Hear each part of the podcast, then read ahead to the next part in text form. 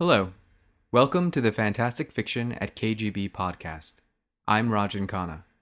Fantastic Fiction at KGB is a monthly reading series held on the third Wednesday of every month at the famous KGB bar in Manhattan's East Village.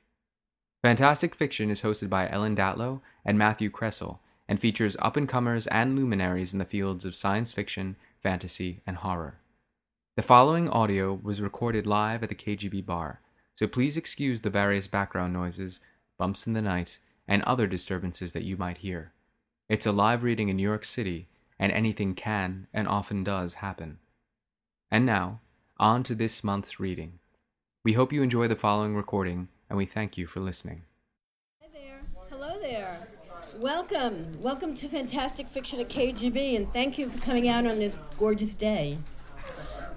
Our my usual co-host Matt Matthew Kressel is in uh, Barbados, the bum. He sent us a picture, which is nice. And I thought we should send him pictures back of what we're doing here, or where we are. but anyway, uh, welcome. You know the deal. Most of you have been here before.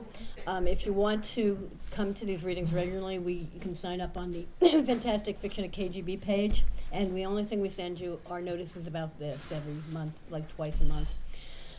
so KGB um, doesn't charge it. There's never a cover charge. All we hope for is that you will buy a drink, e- either non-alcoholic or alcohol, to keep the bar going, and tip your bartender as well, as Dan and Seiji. And uh, we have a bookseller for the first time in several months, of course. However, um, yes, Greenlight Books, our bookseller has run out because she brought the wrong book. She's coming back. So please buy books at the intermission. You know, she will be back. This is not our bookseller, but hi there. but she will be back by, you know, by intermission with the correct books. You can buy the incorrect books. I don't know who those are buying, but I'm sure they'd appreciate sales of those too. Yeah, right. I'll, I'll do that. Sure. So anyway, um, our first, our first. Oh, and please welcome David Mercurio um, Rivera, who is my co-host tonight.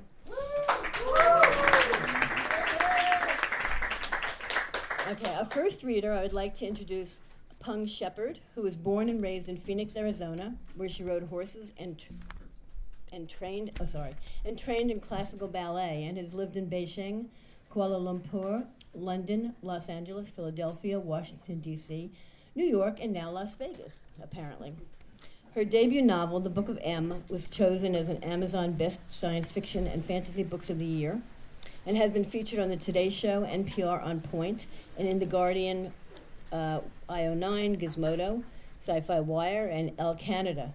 Uh, and I believe it's been optioned for a TV show. That's really cool. And you can find her at uh, pengshepherd.com or on Twitter at pengshepherd. Okay, so please welcome her.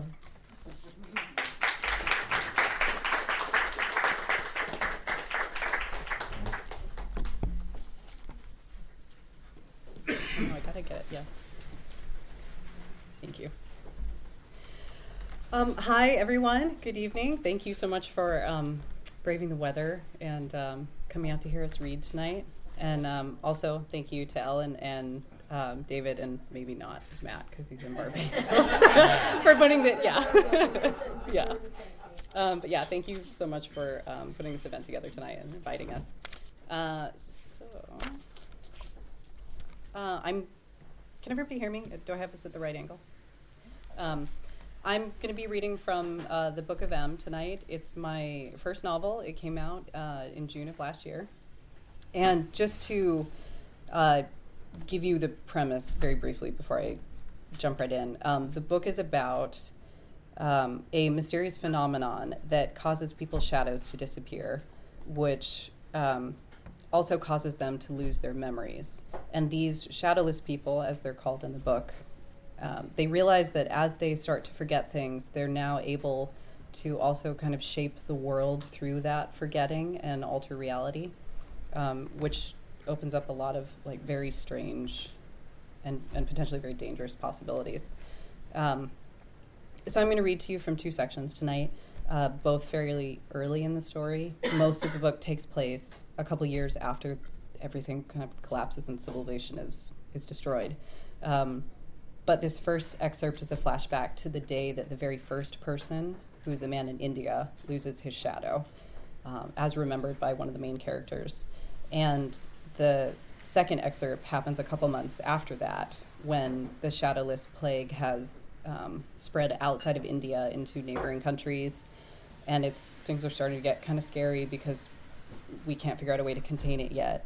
Uh, but the main characters all live here with us on the East Coast, and so it's still a little bit of a distant kind of fear to them because it hasn't yet reached the U.S. until, of course, then it does. So.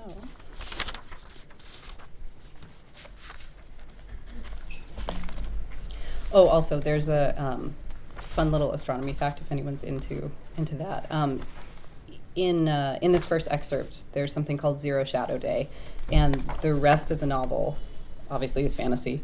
Um, but the day itself and what happens on that day every year, as described in the text, is uh, is completely true.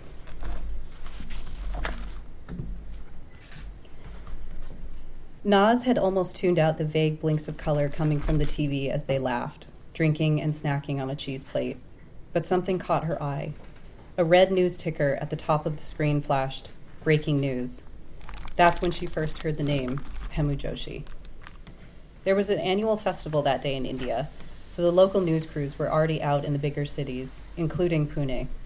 They'd been on Hemu for all of seven minutes before someone working for an international station caught sight of their live feeds. Everything exploded. Within six hours, it was on every channel and website in the United States, and crews from every country were touching down in Mumbai and frantically renting cars by the dozen to drive three hours away to the outdoor spice market in Pune. Naz and her friends all stared transfixed at the screen, unable to look away. At the time, none of them knew that they should actually have been terrified. Instead, they were fascinated, obsessed, and Hemu obliged them. He stood gamely in the street of the market's largest aisle for those first three days, giving demonstrations to curious passersby. No matter how many times he did it, it never got old. Naz could watch him for 12 hours straight, with breaks only to microwave food and bring it back to the couch. First, Hemu would say would smile and say something to prove he was real and that it was live not a tape being looped. Then he'd hold out his hand, or stand on one foot and dangle the other in the air. The street children who had been haunting him like little ghosts since that first moment would giggle and run circles around him. News sites were filled with vibrant images of those kids playing with him, laughing, dust swirling around them, the oranges and the purples of the open air spice stalls throbbing with such rich color that it made Naz squint.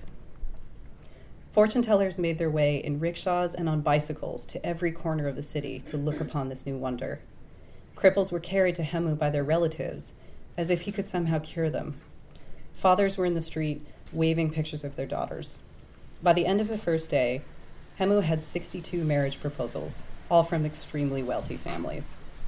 There was a picture of Hemu's mother trying to hold all of the photos of prospective brides being pressed upon them She'd pulled down the shoulder sash of her sari to use it like a makeshift basket. But there were so many pictures that they overflowed. The faces, the tiny faces of so many beautiful young women escaping her arms like dragonflies, flitting away down the crowded street. The day before, Hemu had been a junior customer service representative at a call center for a U.S. cell phone company and a second string amateur cricket player for the Maharashtra team, a glorified bench warmer. He'd batted once in the last 50 games, if that. Now, he was almost godlike, something out of a fairy tale or a science fiction film. The world was captivated. Hemu Joshi was the first person to lose his shadow. There were attempts to turn his mystery into science, of course. And actually, there was some science to it. It was an obscure astronomy fact but Naz had learned it from her sister Rojan. It turned out that actually, in a few countries, shadows disappearing happened every single year on a specific date. It sounded impossible, but it was true. It had to do with the angle of the sun and the seasons, the lands between the tropics of Cancer and Capricorn, and sometime in early summer, to be exact. No matter where you live, you always think of the sun as directly above you at noon each day, But that isn't actually true, Rojan had explained to her once, when they still lived in Tehran. Naz had then tried to explain it to her friends as they watched Hemu on TV. The looks on their faces had made her laugh. But it was true. The earth was too big and too curved. Even though it looked like it, the sun was actually never exactly overhead, except in India on a certain day in mid May. Or as the locals called it, Zero Shadow Day. The most insane, unbelievable thing, and it happened every year. Rojan had always wanted to visit. Zero Shadow Day had become a small festival there over the decades, celebrated with basic astronomy lessons, parades, and kite flying. Every year, just before noon, huge crowds would flock to open squares in the market to wait for the moment that the sun was so exactly poised above them that their shadows would disappear for a few stunning seconds. Teachers encouraged kids to place various objects in the street flashlights, basketballs, cricket bats to see if they could outsmart the sun. They never could. Under the rolling hum of hand drums and sitars, as the earth and sun became perfectly aligned, all the shadows in the city and beneath the people slowly would shrink to tiny dark specks on the ground, vanish, and then come back as the earth rotated on and away. Always. A perfectly scientific explanation.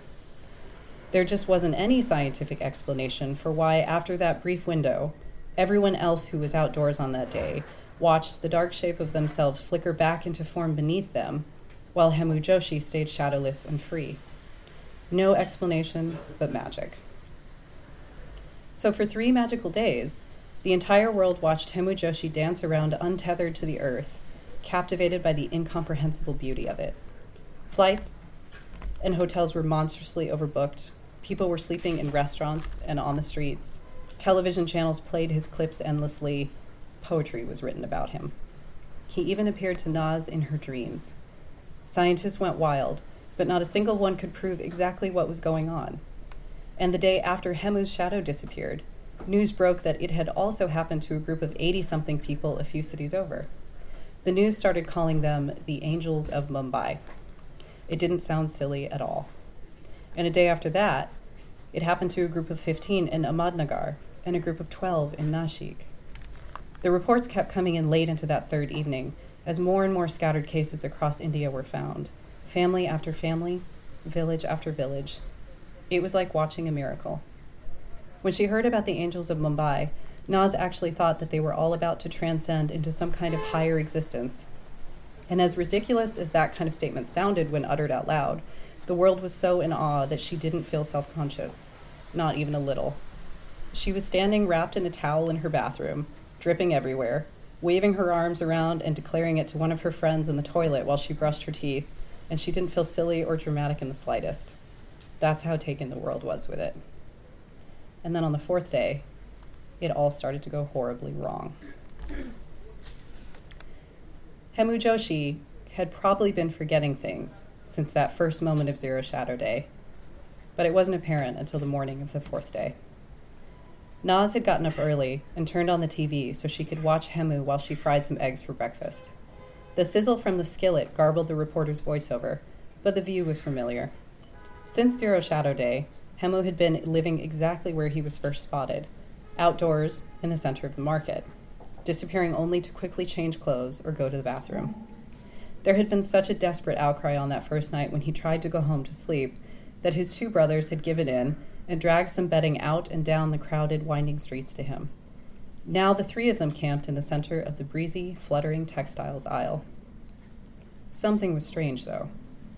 Since Naz had turned on the TV, only Hemu's brothers had been on the screen instead of Hemu, and they looked concerned, not friendly. One of them was shouting, No cameras. The other brother reached toward the cameraman, and the screen went dark as his hand grabbed the lens and yanked it down. What you just saw was our most recent footage of Vinay and Rahul Joshi, Hemu Joshi's brothers, taken just minutes ago. The screen abruptly cut back to a sharp shouldered, severe news anchor. Since 5 this morning India Standard Time, Joshi's family has refused the media access to Joshi after he was found wandering through the business district of Pune, apparently disoriented and. Naz turned off the burner, leaving the eggs half done and still translucent in the pan, and went to get her laptop. By the time the yolks had hardened into a yellowy mess, she had pieced together what had happened. When the news crews woke up and turned the cameras back on at dawn, they realized Hemu wasn't sleeping beside Vinay and Rahul anymore. A search was mounted, and that's when they found Hemu stumbling around the opposite end of the market, confused and agitated. He was shouting at the crowd that he didn't want to be followed, and he was sick of the news crews, which was understandable. But when his brothers pushed to the front of the mass, that's when the strangest thing happened. Hemu didn't recognize them at all. Most of the news crews were still obsessed with getting a shot of him, the man who had captured the attention of billions. But there was a second rate team from some American gossip channel following a group of 12 shadowless girls and boys in Nashik who turned this from a curiosity to a tragedy. Their cameraman and reporter started sending video back to their little news studio in Los Angeles, but within minutes, it was all over the international networks. The Nashik kids were also starting to forget things. Okay, so now we're going to skip a couple months ahead. Um, this scene is from the point of view of one of the other main characters, Ori, um, who is in this chapter attending a wedding uh, with his wife, Max. And just before the scene starts, the groom overhears the caterers telling each other um, that they've just heard that the shadowless plague has reached the US for the first time in Boston. Um, and I think the only other thing you need to know is Max and Ori met at a football game uh, when, when they started dating, and so they have this like little secret way of saying "I love you" to each other. One says blue, and the other one always answers fifty-two, and that's like their their little thing, and it plays out a lot in the book.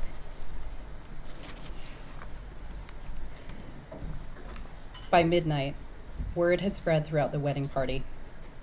The courtyard was deserted, champagne glasses abandoned half full where they were, and everyone was crowded back into the ballroom.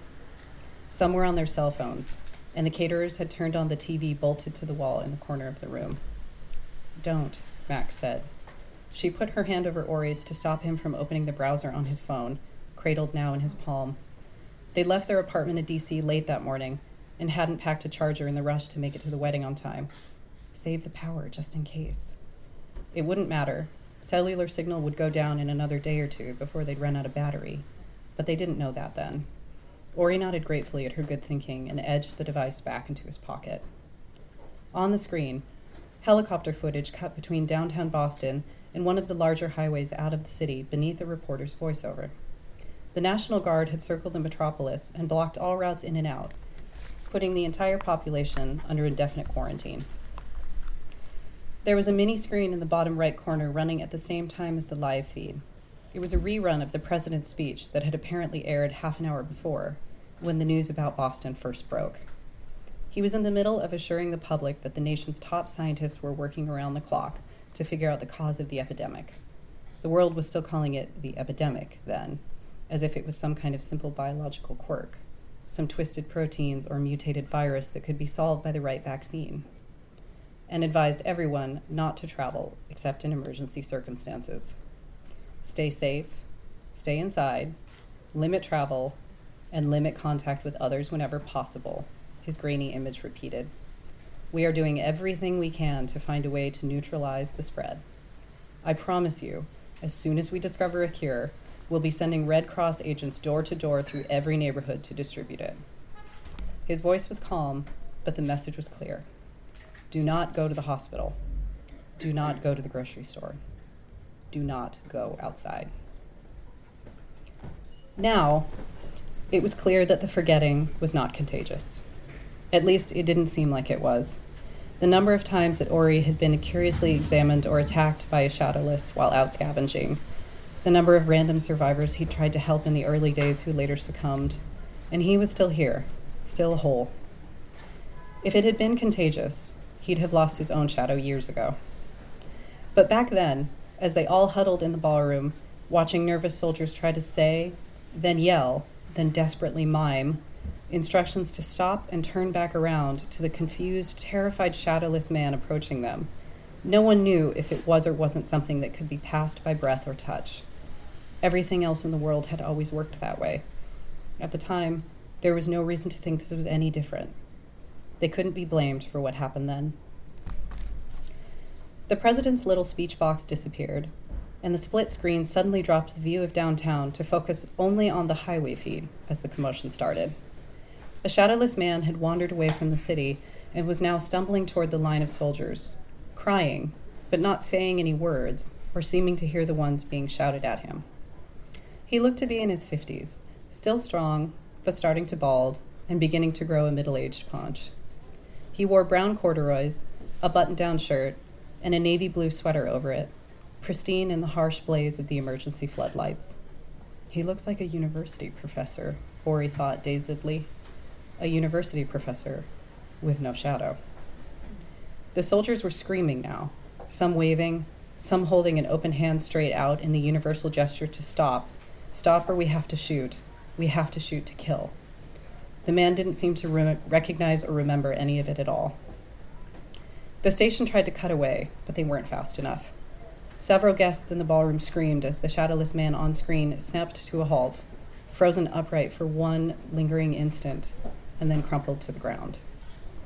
The news anchor materialized on screen again, disoriented and unprepared, stumbling through a statement that was being fed to him through his earpiece. We want to apologize for that graphic video clip. It was not our intention to air such an upsetting image. Unfortunately, the nature of live news sometimes.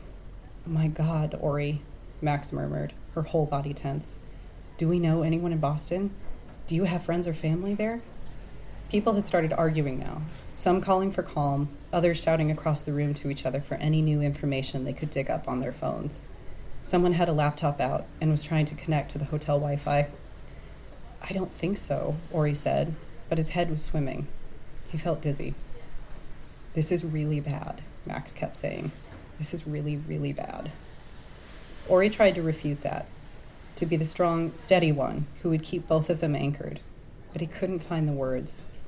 The TV was back on the helicopter camera hovering over Boston city limits, the body of the fallen shadowless man still in the street, this time pixelated into an indiscernible mass. Ori couldn't tell for sure, but it looked like even in death, the shadow hadn't returned. The thought sent a chill through him. The National Guard were still shoulder to shoulder across the road, looking shaken, as if they were clinging to one another instead of forming a blockade. They suddenly tensed, and their guns rose again from their downward angle to a point to point straight forward with agonizing dread. More shadowless were approaching, some running, some screaming, some silent. This time, the station didn't waste any time. The screen cut back to the anchor at the desk, who was scrambling through freshly scribbled papers and a blaring earpiece, trying not to listen for the sound of impending gunfire through the tiny speaker. Mid speech, he stammered. A long, horrible pause. He closed his eyes involuntarily. then he opened them and kept talking. Ori glanced around the room and swallowed hard to try to calm himself down and looked back at the screen. Then he heard the anchor say something about Denver. He pulled Max closer, wrapped his arms around her, and squeezed with everything he had as the news cut to a reporter in Colorado. Someone had begun to sob. Hey, he said as he crushed her into the hug. The shocked, rising hum of too many voices at once echoed off the stone walls of the ballroom. Shouts and ringtones blended into an eerie, doomed musical harmony. He wanted to say something comforting, to sound like he was there for her, to make it feel like it was all going to be okay. But the fear had numbed his mind. Blue, he finally managed, no more than a whisper. Fifty-two, she whispered back.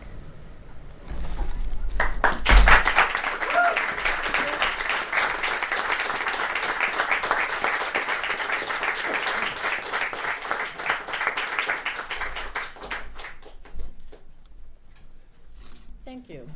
And we will take a break. Um, are the books here?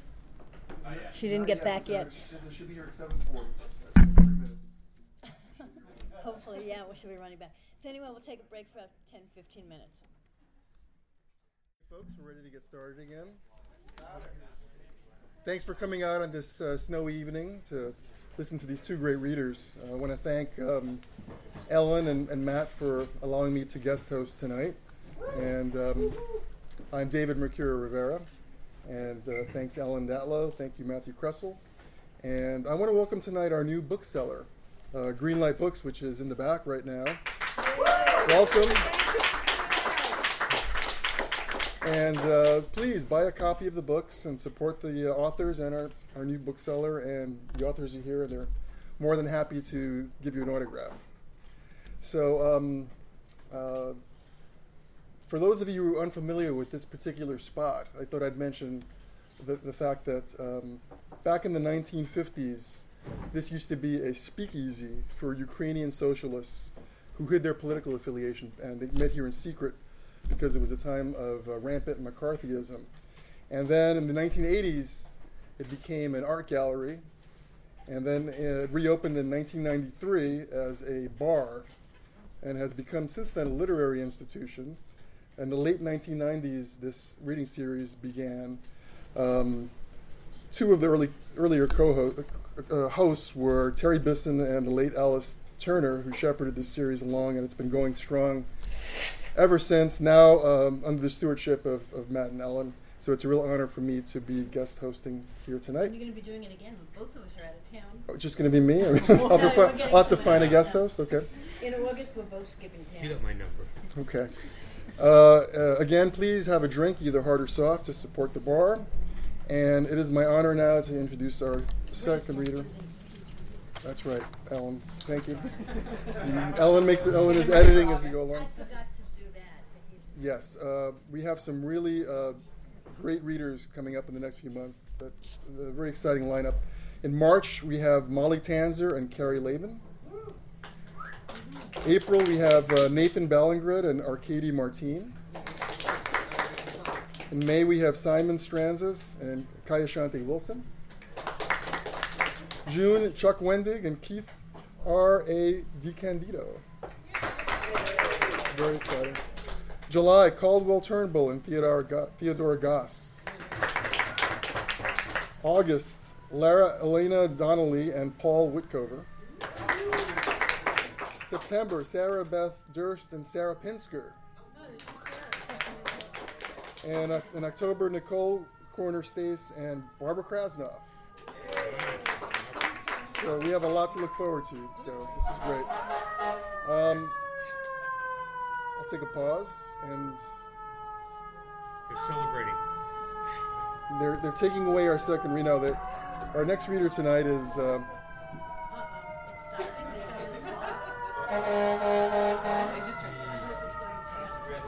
we'll give it a second.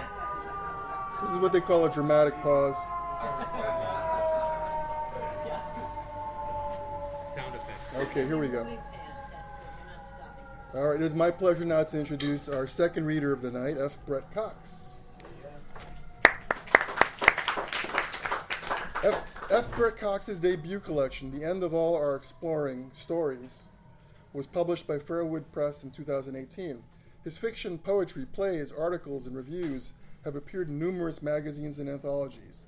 With Andy Duncan, he co edited the anthology Crossroads Tales of the Southern Literary Fantastic. He is a co founder of the Shirley Jackson Awards and currently serves as vice president of the SJA Board of Directors.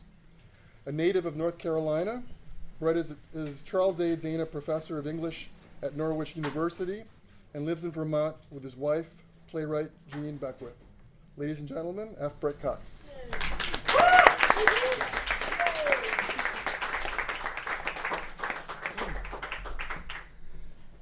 Well, thank you, David, um, for that generous introduction. It is wonderful to be back at KGB.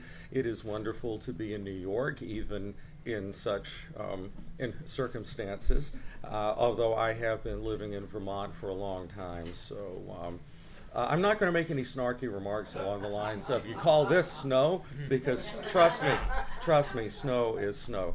Um, I was uh, puzzling over what to read tonight, and since the uh, good uh, folk, or good bookseller folk have the book here, I thought I'd read a couple of things from the collection, The End of All Our Exploring.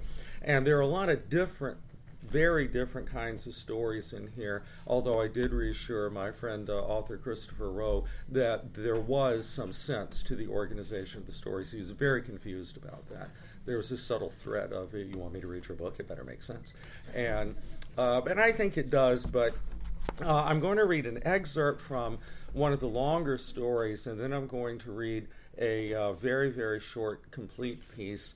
And on the one hand, they're kind of the alpha and omega of what you might find in the book. On the other hand, what they have in common is that both stories uh, came into being because I was found two different things that I decided I wanted to hook together in a story. Uh, in the first one, I'm going to read an excerpt here um, The Serpent and the Hatchet Gang. The two things were 19th century temperance riots in Rockport, Massachusetts, and sea serpent sightings off of Cape Ann in Massachusetts. So, temperance riot, sea serpent, sure. Why not? Um, the viewpoint character is a young woman named Julia. She's just attended a meeting with some of the uh, temperance folk in the town who have decided that it is tomorrow when they're going to go after the dens of iniquity. And uh, the woman referred to in this passage, Hannah Jumper, is an actual historical figure. As they made their way down High Street, Julia, still full of the meeting and the righteousness of their cause, reiterated much of the evening's discussion. Hannah remained silent, her heavy shoes clopping on the cobblestones. When they reached the inner harbor, rather than turning right to continue to their respective homes, Hannah stopped, facing the water. Julia followed the old woman's gaze into the harbor. The fishing boats rested at their moorings, looking like charcoal drawings beneath the dim light of the half moon. They had not been out to sea in over a month. On one of the larger boats on the outer edge of the harbor, several figures moved around the deck. Julia could not make them out individually, but she heard rough laughter, the shattering of glass, a bellowing voice. She was mine, damn ya! Who said you could get under her skirts afore me? More laughter and the sawing of a fiddle. Although she knew it was impossible at such a distance, she could almost swear she smelled their liquor across the water. Julia shuddered. After tomorrow, perhaps we'll have less of that. Hannah stared out past the boats and the profanity. Julia looked up at her. For a moment, the old woman's face was obliterated by the darkness, and she looked like her bonnet and her dress and nothing else. They should stay on the boats, Hannah said. They should stay on the ocean. They can't harm the ocean. Maybe the serpent will get them, Julia said, and then instantly remembered Hannah's harsh dismissal of Esther at the meeting. Oh, I know, Hannah, it's just nonsense. Forgive me. Hannah said nothing in response. Then she turned sharply away and said, Long past home we were home, chi- long past time we were home, child. They proceeded down Mount Pleasant Street past Hannah's house. Julia tried to get Hannah to stop and let her make the remaining short walk on her own, but the old woman refused. As they turned down Long Cove Lane, Hannah asked, somewhat to Julia's surprise, if the chamomile she had sent to Julia's Aunt Martha had helped with her digestive difficulties.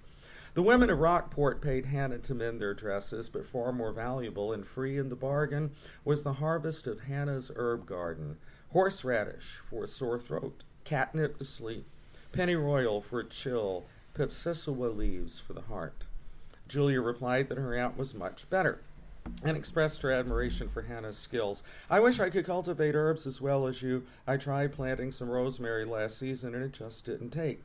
Put rosemary close to the high water mark. It gets its strength from the sea.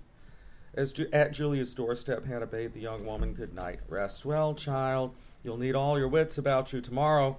Julia promised that she would, and watched the old woman retrace her path down the street and disappear around the corner.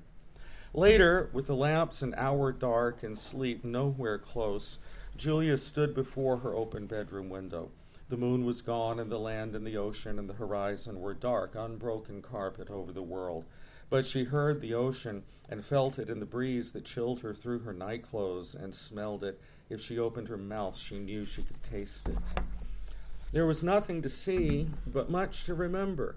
Two years ago, next month. She had heard the stories, everyone had. The summer of 1817, 14 years before her own birth. Hundreds down in Gloucester, most more reliable than not, had seen it.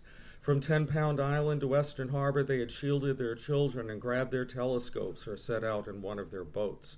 Their reports were almost all the same 50 to 100 feet long, thick as a barrel, dark on top, lighter on what of its belly could be seen when it raised itself from the water.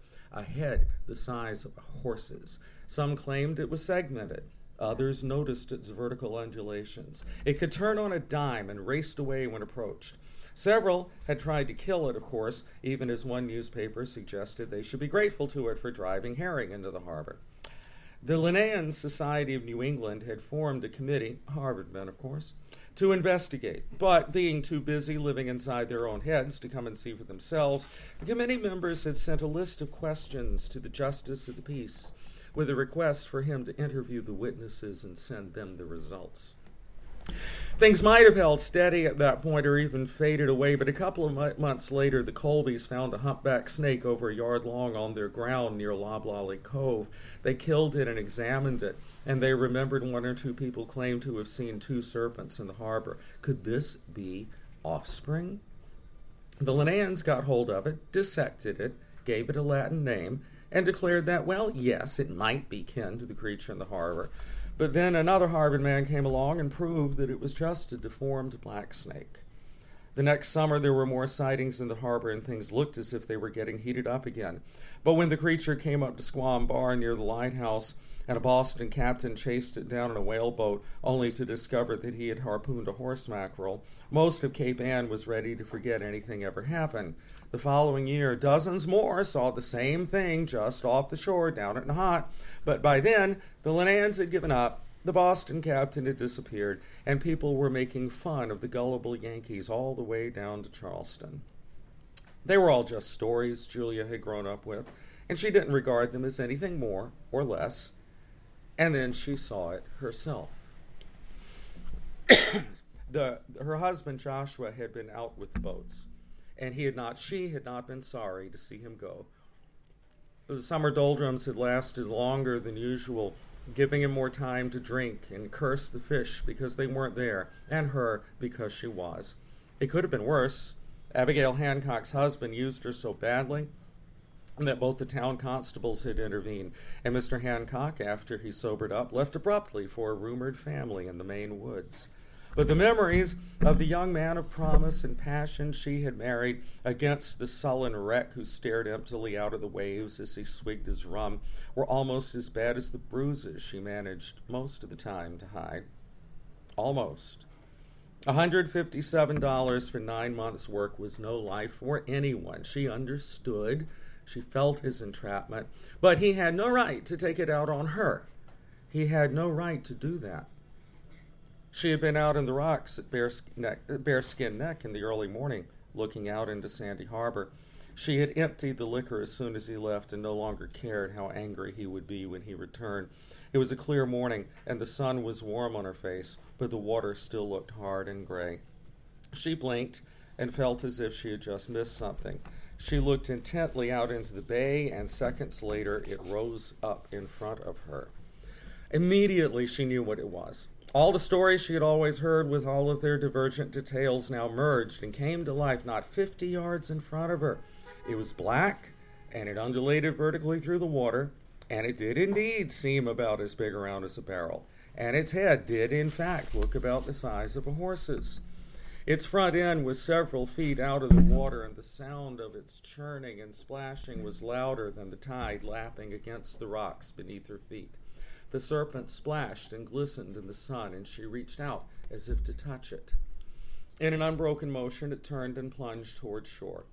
Before she could even consider backing away, it was directly in front of her. It raised itself up from the water, its head level with her own. Its liquid gray eyes regarded her calmly. There was a hissing sound, but not that of a snake, rather of wind blowing through an enclosed space or her husband's breath beside her when he slept without drinking. Her heart felt as if it would hammer through her chest, but she was not frightened. At that moment, she had no problems. There was nothing in her life but this wonder. She kept out she kept her arm outstretched, leaned forward, and as quickly as it had come to her, it left. By the time she lowered her arm, it was gone. The water seemed scarcely disturbed. She turned away and went back through town to her home. Two days later came the news that her husband was lost. She wept properly at his funeral and gave his clothes away. She had never told anyone ever what she had seen, not even when it had been sighted a week later out from Loblolly Cove and later that same month further south near Hull. It was not so much that she feared ridicule as that she wanted to keep the event for herself. She had given everything to her family and her husband while they lived, but that moment at Bearskin Cove, that splash of water and shining strange skin was hers alone. Let the learned men have their theories, and let the foolish men try to hunt it like a whale. For her, the creature was not a disruption of the natural order, it was a reassurance, a guarantee of possibility. And she so needed that guarantee. When her grandmother had died, she and Joshua had claimed the old woman's house. Now, grandmother had loathed him, thought him beneath her only granddaughter. Joshua swore she had lasted as long as she did solely to keep him out of her home. Modest as it was, it did for them, and certainly it had for Julia by herself. There was, of course, no pension for dead fishermen, but there was still a bit left of the small inheritance she had from her parents, and it went farther without Joshua working his way through it a bottle at a time. But it would not last forever. Sooner or later, Julia knew she would have to choose among gloomy options join the relatives in Boston, whom she barely knew, but who had grand visions of her becoming a governess on Beacon Hill, strike off on her own and seek work in the inland factories, or cast her lot with the likes of Mr. Babson, uh, the man who had been kind of coming on to her earlier. These were not choices. These were sentences for the crime of being a widow. Now, as she leaned out her open window into the dark, she breathed deeply of the ocean and thought about a new and wonderful possibility a town without rum, a community of responsible and sober men who cared for their families. Surely in such a place there would be true choices. She and Hannah and the rest would make it happen. Julia closed the window buried herself under the bedclothes, and dreamed of swimming with the serpent, giving it sweet herbs from Hannah's garden. And then a bunch of other stuff happens.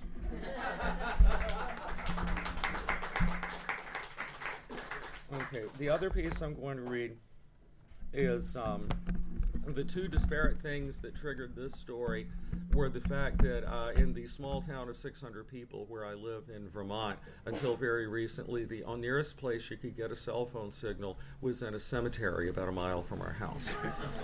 and uh, the title is taken from a road sign I saw, as is described in the story, when my wife and I were driving somewhere or other. I think it was in Maine. Uh, oh, and also uh, just it is a story with it um, that is uh, trying to do certain things, and it is written in one continuous paragraph. And it's written that way because I read a story by Stephen Graham Jones that did the same thing, and I only steal from the best. Uh, this, is, this is called Road Dead. There was no cell service in our town. The nearest tower was in the next county. The closest place we could get a signal was the cemetery north of town. Danny needed to make a call, and the rest of us didn't have anything better to do. Jake drove, and Danny called shotgun. Rob and I were in the back. Before the turn to the cemetery, there was a turn onto a dead end road, and at the turn there was a sign that said Private Road, Dead End. It had been there ever since I could remember, but there were smudges over the private and the end, like someone had tried to erase them, and if you just looked quick, it looked like the sign said Road Dead. Well, hell, Jake said and turned onto the road. What the fuck? I gotta make my call, Danny said. Sorry, man, gotta check this out, Jake said. God damn it, I gotta make this call. Make it quick, Danny said. Good luck with that, Rob said. I didn't say anything. I couldn't remember the last time I'd been on this road. Jake kept driving. It hadn't rained in forever, and the car kicked up a lot of dust. The sky was overcast, though, and you couldn't see the sun. There were plenty of clouds. It just wouldn't rain. We got to the end of the road, and there was a log cabin. That prefab shit, Rob said. No, this one looks old, I said. And it did. The wood was so worn, it was almost shiny, and there were patches on it where it looked like someone had tried to chop the house down. Jake pulled over on the far side of the road from the house and cut the motor. He rolled his window down, and we could hear music coming from the house classical music like the teacher played in humanities unit. It sounded familiar, and before I knew it, I said, Bach. Danny turned around and looked at me. La da, Professor, he said. Rob snorted like it was funny. Then Danny said to Jake, Now what? Don't know, Jake said. Make up your fucking mind. I still got to make my call, Danny said. Jake looked at Danny and said, Well, fuck, all right then. And Jake got out of the car and started walking towards the house. Dumb shit, always got to be chasing something, Danny said. Then he started checking his phone. God damn this sorry remote ass place, he said. Rob snorted again. Fucking Bach, he said. Jake walked up at an angle to the front door and moved toward the side of the house. He put his elbows out to the side and got up on tiptoe and made a big deal out of creeping up to the house like he was one of the Three Stooges. When he got up to the side of the house, he made another big deal of peering into what I guess was a window, and then he, he kind of shook and went forward like he had tripped, and then he wasn't there anymore. You couldn't tell if he had tripped and fallen in through the window or if he'd been pulled inside. Fuck, Rob said. Danny was still fooling with his phone. What happened? He said. God damn it, I said, and got out of the car and walked across the road over to where Jake had been. There was a window, all right, but it was closed. I looked inside.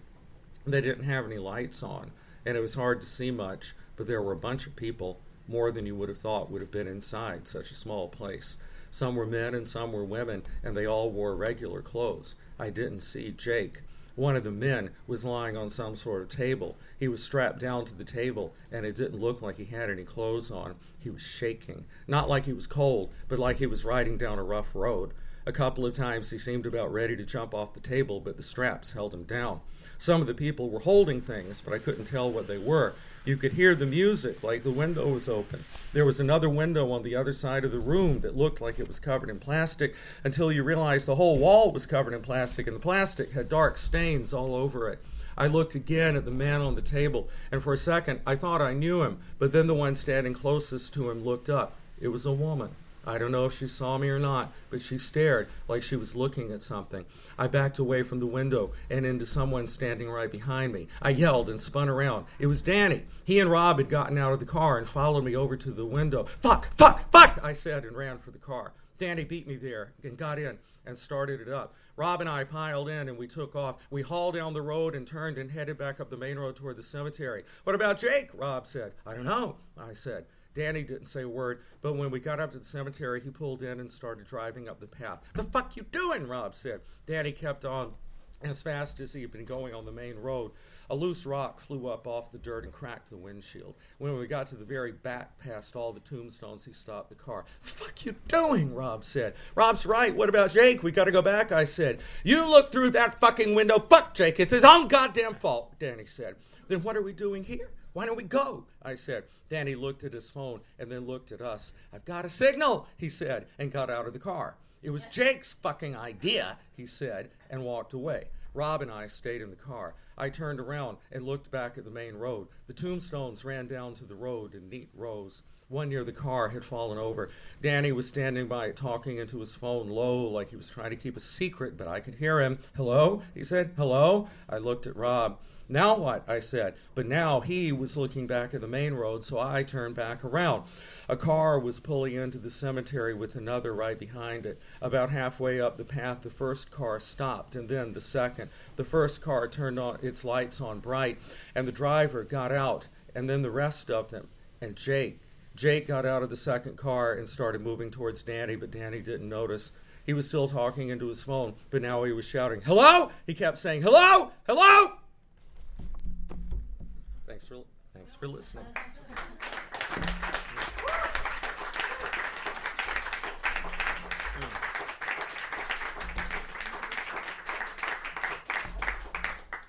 And there's more where that came from, right there in the back of the room. Thank you all very much. Um, thanks. That little cabin's there too, but I haven't had the nerve to look in the window. Hmm? In uh, Shadows and Tall Trees, Mike Kelly's. Thank you. That was fabulous.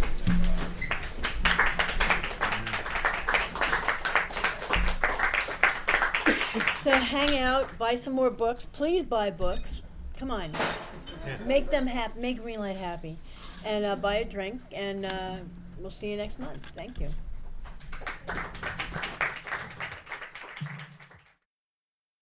You have been listening to the Fantastic Fiction at KGB podcast, recorded live at the KGB bar. I'm Rajan Khanna. We hope you enjoyed what you heard, and we thank you for listening. We also wish to thank Gordon Linzner for providing the audio. And always, Thanks to our many fans of fantastic fiction at KGB for supporting us all these years. See you next month.